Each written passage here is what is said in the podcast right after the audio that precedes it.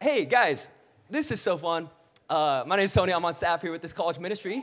And thank you very much. Very kind. Thank you. Thank you. If you guys are new here to this ministry, which seems like a lot of you guys, thanks for being here. Thanks for taking the time to come into an environment like this. If you have any questions on what we talk about tonight, we'd love to get to know you more. And tonight, we are continuing our God's Heart series, okay? So we're going to be in the book of Amos, okay? Famous Amos. Not the same guy, I checked, but very exciting. Amos is where we'll be. If you got a Bible, open up to Amos chapter 5. We're going to be camping out about 6 verses, very beautiful, juicy verses. So very excited about that. Guys, I just want to reiterate what Rachel freaking said. Okay, listen. Student leadership, applying for leadership was one of the best decisions of my life. Guys, in my wedding, most of the guys at my wedding were SALT leaders with me. They're my homies, okay? Get this. This is going to express my love for them. Every Tuesday morning at 6 a.m., my co-leader and I get together to live together. Junior year of college till now. That was like 50 years ago, and we still live together. You want that type of friendship? Apply for leadership. Okay, that's helpful. If maybe the only helpful thing you get tonight. That's helpful. Okay. All right, let me pray as we get into our time together.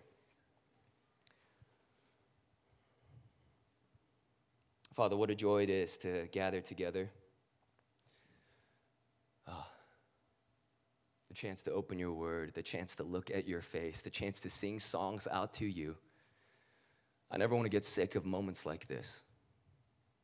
Moments where we can come together, where the noise of our lives can be silenced, where the cadence of our hearts can be slowed as we sit under the teaching of the word and worship a king who has died and resurrected again for us. That for maybe a lot of us, Thursday nights at 8 p.m. is when we see clearly. We can see the beauty of Jesus. And I'm thankful for that. I'm thankful that we get to gather. This isn't something we have to do. This is something we get to do. And I just want to say thank you for that. Thank you for the opportunity to be your kid. Thank you that when I was vulnerable in my sin, you came and got me. Thank you for the miraculous grace of gathering together to worship you. In your name we pray. Amen. Amen. Have you guys ever noticed there are some pretty real inconsistencies in life? Things that don't line up? How about the gosh darn ice cream machine and McDonald's? Inconsistent as heck, okay? Available on Tuesday, not available on Wednesday. Boo! I want that crap all the time. Sucks. Second thing I thought of, printers? Yeah. When's the last time you've had a printer that works every time you want it to? Never! Ain't no printers be no faithful, okay? Horrible. Minnesota sports, you guys feel me? I'm just saying, Vikings win by 7 or lose by 700, okay? Why is the gap so big? You ever have that thought? You get it. Some of you guys, it's too personal. You're like, it hurts. Minnesota Springs, when does it start? March or May? You know what I mean? It's like, what the heck? Snow in May is offensive to my soul. Do you feel that? It's tragic. It's tragic. Hard turn, as you guys know how this goes. Hard turn from ice cream machines to our secular post-Christian culture desiring justice. I know. You're like, how the heck does that? How compute? I know. That's my plan, to tell you about it. Here's what our culture desires. Our culture desires a world and environment where everyone, regardless of the color of their skin, their ethnicity, their gender, their socioeconomic status, all has the same dignity. That we are equal, right? Which as Christians, we can say, amen. Am I right? Beautiful. Here's a distinction between the secular view of justice and the biblical view of justice. The reality about the secular view of justice is that it's not rooted in Christ. It's rooted in our boy, Charles Darwin. Okay. Any science majors? Yeah, you guys get it. You took biology. Good for you. Good for you. Charles Darwin. Here's what Chuck said, okay? We're on a first-name basis. He's dead, I think, from like a while ago. But anyways, that's not the point. You guys know. Chuck, you know. That's how I think in my brain. Here's what Charles said about humanity. That you as a human being in the atheistic, post-secular, post-Christian secular construct are an accidental combination of atoms. I know. Very soft. That you came here because you survived as the fittest of many other, evolved species that could have been here. And that ultimately, your life was not designed by meaning or purpose, and so therefore, your life does not have meaning or purpose. I recognize that's dark, but that's what Chuck believes. And if you get at the root of the atheistic worldview, here's what you're going to find. You're going to find no ideological basis for the idea of human rights. I know. Again, very dark. This is what Yuval Harari, which I think is an incredible name, said. He said, human rights is a Christian myth. Think about that. He's a renowned atheist who wrote the book Sapiens that actually describes the way that human beings came to be. And he says, you know that idea of human rights? That is a myth founded upon Christian values and the person of Jesus, but it has not anything to do with the ideological roots of atheism. Here's my inconsistency point. I know some of you guys are like, I didn't come here to get a lecture about ideology. Well, you did, okay? That's what you came here for. Sorry to bum you out. Here's my point. We live in a culture that really, really values justice, values the dignity of every single human being, values them no matter what their fitness level is. Does that make sense? And we live in a culture that has no basis for human rights. So here's my main idea as we enter into our time together. Some of you guys are thinkers, and you're like, wow, this is incredible. Some of you guys are like, what the heck is he talking about? I hate this. I'm sorry. Here's my point. Our secular, post-Christian, atheistic worldview is incredibly inconsistent by holding a view where Charles is more important than Christ and that human beings are all made with dignity. It is an inconsistent worldview, and I would argue it's an incredibly flimsy worldview. Here's why I say that. If you talk to a consistent atheist and you ask them, why does every single person have rights? Like, why do me and Jalil and Elon Musk, like, why are we the same, you know? We're not. Like, he's way better than us, but, you know, in terms of dignity. Why? He's better than us. It's true. Why? Why is the person in poverty the same value and dignity as Elon Musk and Bill Gates? If you ask them why, you would ask them that. Here's the answer. They would say, it's because we all know it's true, right? And because I feel like it's true. Fundamentally, atheistic secular thinking is based on feelings. But let me ask you a question. Do you think MLK Jr. getting hosed down in the streets, imprisoned, willing to die for justice, do you think he did that based on feelings? No. He did it based on a deep-rooted belief in the biblical vision of justice. That's a distinction we're going to be talking about tonight. How do we not buy in to the false, flimsy views of cultural justice based not on any ideological thinking except a feeling, but we actually look at the beautiful, radically amazing biblical vision of justice that is based in the person of Christ? Open up your Bibles with me to Amos chapter 5. Amos chapter 5. Here's what I want you to know. Here's my big idea, okay? True justice, that of biblical justice and that of Christ, is uncomfortable. Bummer. Yes, it's uncomfortable. Here's two reasons why it's uncomfortable from Amos chapter 5. It isn't uncomfortable because it's personal. It's personal. And the second reason why it's uncomfortable is because it calls out religious hypocrisy. Okay. I'm going to smile a lot while I preach the sermon, but it's really intense, okay? So, sorry, but open up your Bibles. Amos chapter 5 is where we'll be. Let's begin with it's personal. Here's what verse 18 says. Woe to you who desire the day of the Lord. Why would you have the day of the Lord? It is darkness and not light. As if a man fled from a lion and a bear met him, or went into the house and leaned his hand against the wall, and a serpent bit him. Is not the day of the Lord darkness and not light, and gloom with no brightness in it? Bit of a buzzkill. Okay, it's just true. Let me give you the context. The entire book of Amos is about one thing, the heart of God and the justice of God. But here's the problem with the people that God is talking to in this time. Israel kind of got a little bougie, okay? During this time, they started making some money. You know, they got raises, 401k. Ooh, what a match. Amazing. Progressive in terms of economic opportunity. But as they got richer, they started to forsake the heart of God more. And so here's what they would do. They would take the law of God, which reflected the heart of God, that reflected the justice that he wanted for the poor and marginalized. And instead of living in a life of justice in accordance with the heart of God, their culture became one of idolatry and injustice. A rich culture with idolatry and injustice that deemed that culture normal, much like the culture we live in today. And up until this point, in Amos chapter 1 and 2, guys, this is great. I love this. God starts going off on the enemies of Israel, which Israel was the people of God, if you don't know. He starts going off against the enemies of Israel. He's like, man, look at all those people, all injustice, ooh, boo, boo. And then the Israelite people be like, yes, that's awesome, go get them. Here's the problem.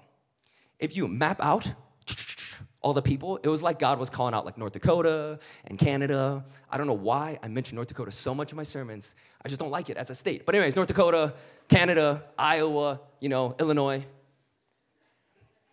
It's a great state, I guess, for some of you. But, for the rest of us, here's what I'm saying.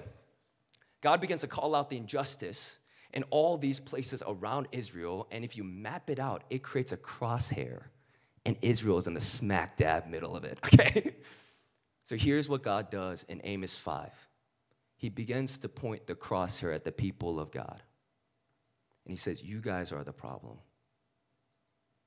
I'm not calling out the sin in other people. I'm not calling out the sin in the enemies around you. I'm looking at you and saying, you are the problem. Here's why that's uncomfortable, is because it's incredibly personal. It's incredibly personal. Here's what I want you to understand. Guys, I'm going to say some crazy things tonight, but we'll see how this goes. In our culture, the way that you pursue justice is you just like tweet about it. Honestly. Like, as long as you're like public about your opinions, that's pursuing justice. Our culture says, if you want to pursue justice, just blame them. Have you guys ever noticed when you think about something that's broken and full of injustice in this world, what's the first word that comes out of your mouth? My guess for most of us, it'd be they, okay? Those people, the ones I hate, those. My guess it'd be those people. The rich white people, the black people, whatever it is, whatever those people are, the Republicans, the liberals, I don't know your political stance. I'm just saying, my guess is when we think about the brokenness of this world, we like to think it's about them. Here's what culture wants to teach you. It wants to teach you to say, they're the problem. Here's what the Bible wants to teach you. It wants you to teach you to say, I'm the problem. See, what God is doing in Amos 5 is he's taking a magnifying glass up to the heart of the people of God and saying, if you see brokenness around you, do you know why that is? It's because of you. It's because of your own sin and your own injustice and your own brokenness. It's incredibly personal and it's incredibly uncomfortable. Okay, that's the bad news. Here's the good news, okay? When you actually acknowledge that you're a part of the problem and the brokenness of this world, that your sin leads to the injustice all around you, it is not only personal, it is incredibly powerful. Here's what I mean. Guys, listen, let's just cut the crap, okay? Let's just say you and I, all of us, right? We're just like pointing at other people. You're like, oh, the reason why there's homelessness is because of that person. The reason why there's sexual abuse in our nation is because of that person. The reason why there's fatherlessness is because of that person.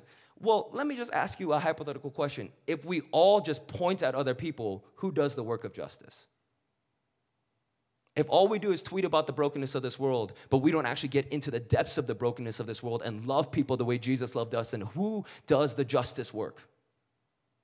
Listen, it is an incredibly personal call that God is going to push into your heart through Amos 5, that you are part of the problem. But let me tell you, the encouraging thing is it's incredibly powerful. You get to be a part of the transformative work of what God wants to do here in St. Paul. We'll talk more about how later, but I just want to lay out initially the reason why true justice is uncomfortable is because it's personal. Second thing I want to point out is that true justice calls out religious hypocrisy. Religious hypocrisy. Look with me to verse 21. I despise your feasts. I take no delight in your solemn assemblies. Even though you offer me your burnt offerings and grain offerings, I will not accept them. And the peace offerings of your fattened animals, I will not look upon them. Take away from me the noise of your songs. To the melody of your harps, I will not listen. But let justice roll down like waters and righteousness like an ever-flowing stream. Guys, this passage is so cool because it is one of the most famous passages because MLK quoted this in his I Have a Dream speech. He said, let justice roll down like waters and righteousness like an ever-flowing stream. But as we look at verse 21, here's what I want you to see, that God hates religious hypocrisy. Not just mildly dislikes. You know what I mean? Like, you look at this and you're like, God, that seems like a little bit extra. Like, are you sure? He hates it. He looks at the people of God and says, you know what? I hate that you sing songs about me, but your heart does not reflect my heart. He's like, your solemn assemblies, your heart doesn't reflect my heart. Your pretty prayers, your cool songs, your offerings to me, I hate that because there are people in this world that desperately need you to have the heart of God and you don't. He hates that the people of God were singing songs to him without reflecting his heart of him. Guys, listen, I know this is an uncomfortable sermon. I'm uncomfortable preaching it, so I can't even imagine how it's uncomfortable for you listening to it. But let me tell you this. I've experienced enough college ministry to know that it is way harder to meet someone in their lowest moment that is vulnerable in our society and walk with them than it is to say a couple woke things about justice. Guys, I'm for it. I'm an ethnic minority. I grew up in poverty. I hated white people all my life, and God had to sanctify me for that. I know what it feels like to have this deep desire for the world to be reunified, but let me tell you this very clearly. If you want to be a part of justice in St. Paul, you have to do more than just talk about it. You have to do more than just post about it. You have to do more than just put it in your Instagram bio. It is so much easier to say things that are religious sounding than to actually do things that reflect the heart of God. Listen, I love that you're here. Like, honestly, the irony is we're about to sing songs, right? So I understand. Like, it's like, oh, no, should we not sing? We should still sing. Don't not sing. That's a bummer.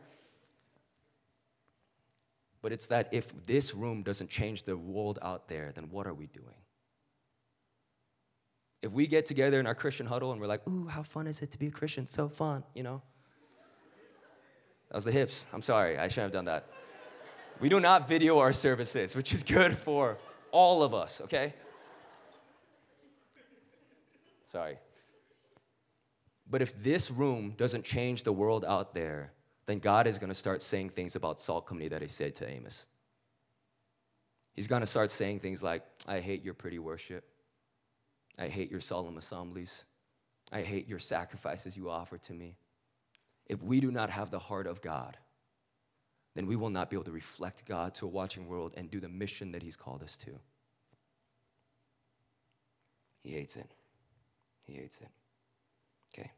The last thing I want to say about biblical justice being uncomfortable, and then we're going to kind of get into the pragmatics, is that it is incredibly costly. I know, this is kind of like an anti-hype sermon, okay? So if there's like inspiration, ooh, do all this justice, I'm going to just give you the real.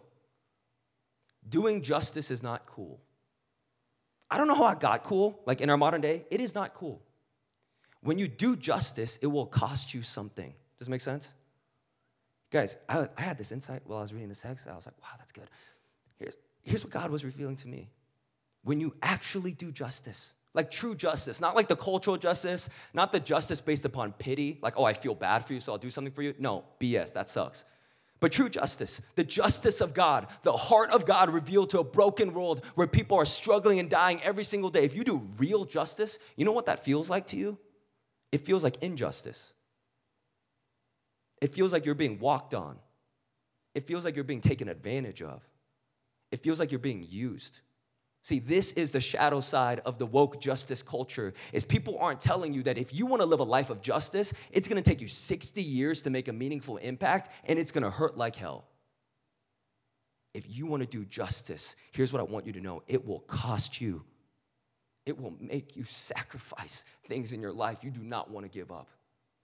So you better have it better, more than a feeling.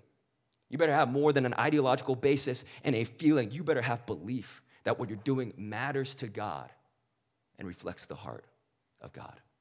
Okay, so that's pretty deep, all right? That's the theological framework. Now you might be asking me, Tony, what? Okay, that's great.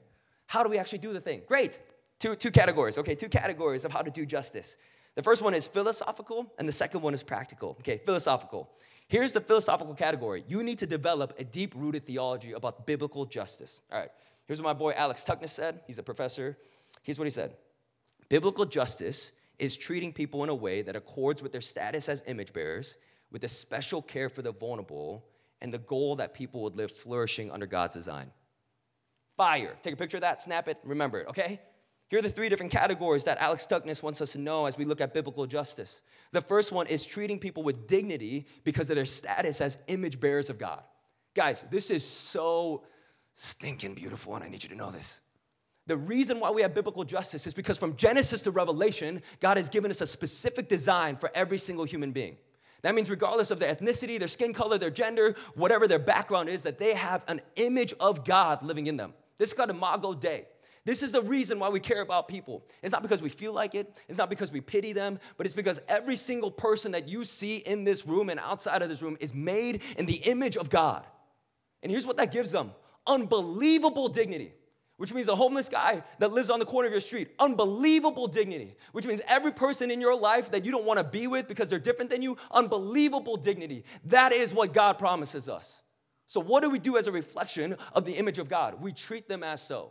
Every single person you meet, you treat like royalty because they reflect the King of the universe. Does that make sense? That's part one. Second part is we have a special care for the vulnerable.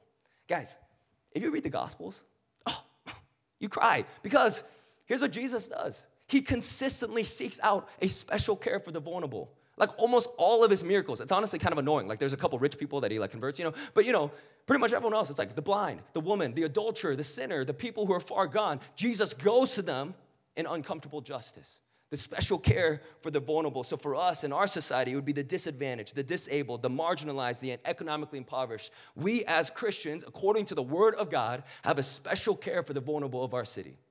Third thing, on a plan of flourishing. Okay, have you guys ever heard, we're not just trying to give out handouts, we're trying to give hand-ups, okay? We're not just trying to give things away, although giving things away is good, but we're trying to develop systems and places where people can be flourished and renewed because they're image bearers of God.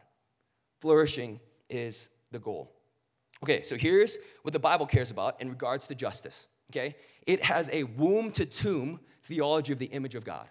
Womb to tomb, write that down. Womb to, thank you, amazing. Here's what that means theologically. The Bible, when you read it, has a deep desire for the unborn to be cared for. Why? Is it because they're cute? No. It is because they're made in the image of God. That is the doctrine by which we care about the unborn. Second thing it cares about is racial injustice. Guys, how inconsistent is it if Christianity cares about the unborn but doesn't care about black people being shot in the streets? That is a major inconsistency. So we need to actually be biblical and balanced and say we care about the unborn and we care about black men being shot in the streets. Does it make sense? Okay. Other things we care about. We care about economically disadvantaged people. We care about immigrants. We care about the hospice care system because the elderly matter to God. They're not just dead to the world. They're alive in Christ if they're a believer. And if not, they image God. So this is what we care about. And listen, I just said that. And I made everyone mad in this room, okay? Like 100% of people are like, I hate him. Yeah, that's what you feel. Don't hate me, hate the Bible, Don't actually hate the Bible, read it. It's good for you. But here's what the beauty of the Bible is. Irregardless of your political leaning, irregardless of any of your ideologies, the Bible is an equal opportunity offender, okay? It will offend you, all of us, because God's heart is different than our heart. God's heart is actually different than our heart. We tend to want to do justice for the people that we like, or that we agree with, or that fit our little ideology. But God's heart wants to do justice for the entire world. Does that make sense? Okay. That is the image of God doctrine. All right. That's the philosophical. Let's get practical. Okay, practical. What do you actually do? Right, Tony? You talk about justice all the time. What do you actually do? Two categories again. Sorry. Lots of categories. But, this is a little bit of a heady topic. Wow. That was like the most satisfying sneeze to hear in my life. I was like, good for you. That's how I felt. I was like, wow, that probably felt amazing. You were holding that in for like 25 minutes. Sorry, it's been a long sermon, I understand. All right, let's talk about it. Corporate and personal, practical implications. Corporate, what the heck are we doing as a salt company to see justice happen in St. Paul? Good question. Guys, listen, we're limited, okay? I'll say it. We're a college ministry. You guys don't give, tithe, whatever. That's fine. I'm not blaming you. I'm just saying we're a college ministry, okay? So here's our plan. Our hope is to partner with St. Paul Central this coming fall. St. Paul Central is a school that's about 3 minutes from here. It's majority minority and has quite a few students who are under the poverty line. And so we want to actually help that school by being a volunteer force. So the hope is that we partner with them. We've been talking to Tamiko from St. Paul Central. Shout out to our girl. She's great. Our hope is to begin partnering with them by sending, 20 to 40 of you guys to be weekly volunteers in the local school, to help students who are struggling in class educationally develop, and maybe even share the way that you've been loved by Christ with them. We want to start with 20 to 40 students to begin a program in partnership with St. Paul Central with the eventual vision that one day there would be hundreds, if not thousands, of college students spread around this district of St. Paul, helping schools that are underfunded and under-resourced be flourishing. Does that make sense? So watch out for that next fall. You should really jump into that because it's great. Second thing that we're doing is, guys, the vulnerable on your college campuses tend to be ethnic minorities. That's not always true. There are also lots of vulnerable people on every one of your college campuses, but we have a specific heart for multi-ethnic vision here. The way that we're doing that is by the grace of God. We have a majority-minority staff team. We have a really, really big heart for that. That's not because we don't care about everyone, but we understand that ethnic minorities in the city of St. Paul are under-resourced in terms of spiritual homes. So we want to provide that for them. The third thing corporately is our church, Redemption Church. We meet downtown St. Paul in the Intercontinental. Shout outs. That's a part of a great song. So anyways, but we meet in that hotel. Our church partners with tons of nonprofits across the Twin Cities to further develop economic development as well as help to just help people who are in vulnerable situations. So that's what we're doing corporately. Okay, what do we do personally? You're like, okay, that's great. I'll jump into that if I can. What do we do personally? Okay, here's my encouragement for you. If you want to do justice personally, like, you can't, like, save the world from the sin curse, okay? You, as a singular college student, will not, like, whoa, change the world. But you can do something to love someone someday in one moment, okay? Here's my encouragement for you. If you have a heart for something, start doing something slowly, sustainably, long-term. When I was in college, I worked downtown, and I saw a ton of homeless people every single day, but I had no idea how to interact with them because I was awkward, okay? I didn't know what to say. I was like, hi, my name's Tony. You know, it's weird. It was weird. So I found an organization called Union Gospel Mission. And when I was in college, I just went by myself, drove over there, started scooping out some meals, and it was a blast. It was great. I wasn't great at it initially because the portion size is kind of hard to manage, but it was awesome. And it started from scooping out some meals every other Saturday, and I got to have just conversations with some of these guys and share the love of Christ with them. And then we started putting on chapel services where we started doing Bible preaching and worship, and it was this incredible thing. Listen, I don't know what God is going to call you to do, but none of us can, like, heal the sin curse because that's Jesus, but all of us can do something, okay? So if we want to be consistent with the biblical view of justice, let's begin by doing something. All right, as I call the worship band back up, I know that was a lot. This was for sure one of the most heady sermons I've ever had, okay? So come back in the future. Anyways, let's call the worship band back up. I want to ask the question, why? Why does this matter? Why pursue biblical justice? If biblical justice is uncomfortable because it's personal, it actually requires us to look within our souls and be like, oh, my sin. Bummer. You don't want that. If it's uncomfortable because it's personal, and it's uncomfortable because it requires us to look at our religious hypocrisy and not just sing songs about God, but to actually have the heart of God, if it's uncomfortable and costly, why do we do it? Okay, two reasons. Two reasons why we do this. Why do we pursue biblical justice? Is it because the culture wants us to? Heck no. We don't take cues from culture. Screw that. It is not because culture wants us to, but it is because God's reputation is at stake in the world, Salt Company. Let me make that unbelievably clear. God's reputation is at stake on your college campuses. And how you become a helper of the mission of God to go forward is to actually reflect the heart of God in every way, in the way that you live, in the way that you worship, in the way that you fight sin, but also in the way that you pursue justice. Like, this matters to God. Like, literally, Amos is an entire book about God roasting Israel because they were being unjust. I don't want us to become that, you know? Like, please, God, don't roast us. Like, don't you feel that? God's reputation is at stake in the world, and the second reason why is because Jesus was the perfect embodiment of a radical justice. Guys, I grew up in this school where we had bars on our windows. I was one of the only non-black kids in my school. We grew up in an apartment complex with mostly immigrants and single moms.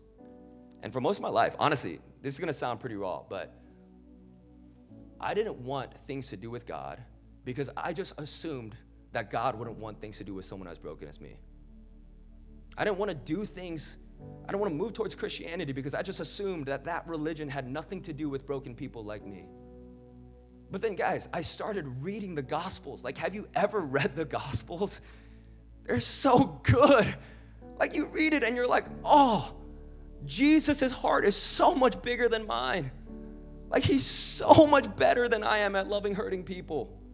And he starts doing things like healing blind beggars that no one else would even come near.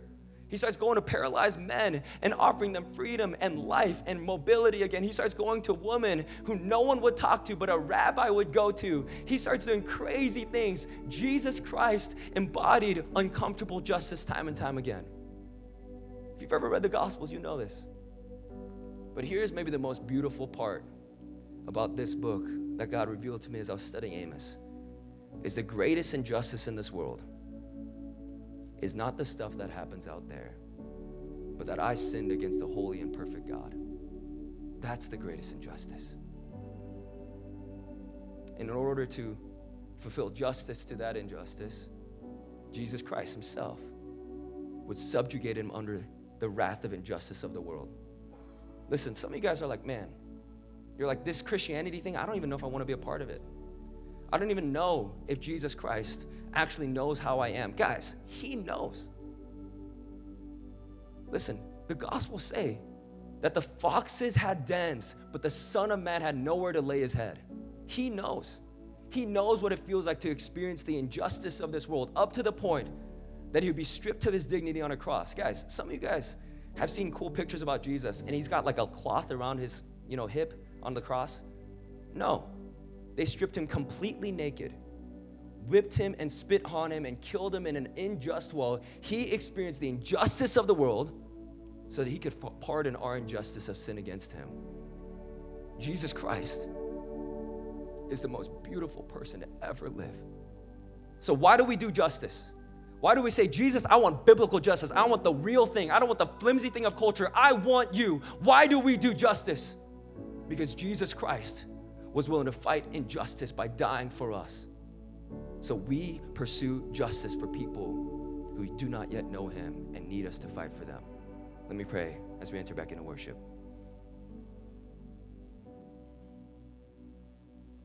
Father, tonight isn't about what we do. It's about what you've done for us. And Lord, I just pray that tonight, everyone in this room gets a renewed vision that we're not after cultural justice. We're not after flimsy justice that's based on feelings. We are after true justice.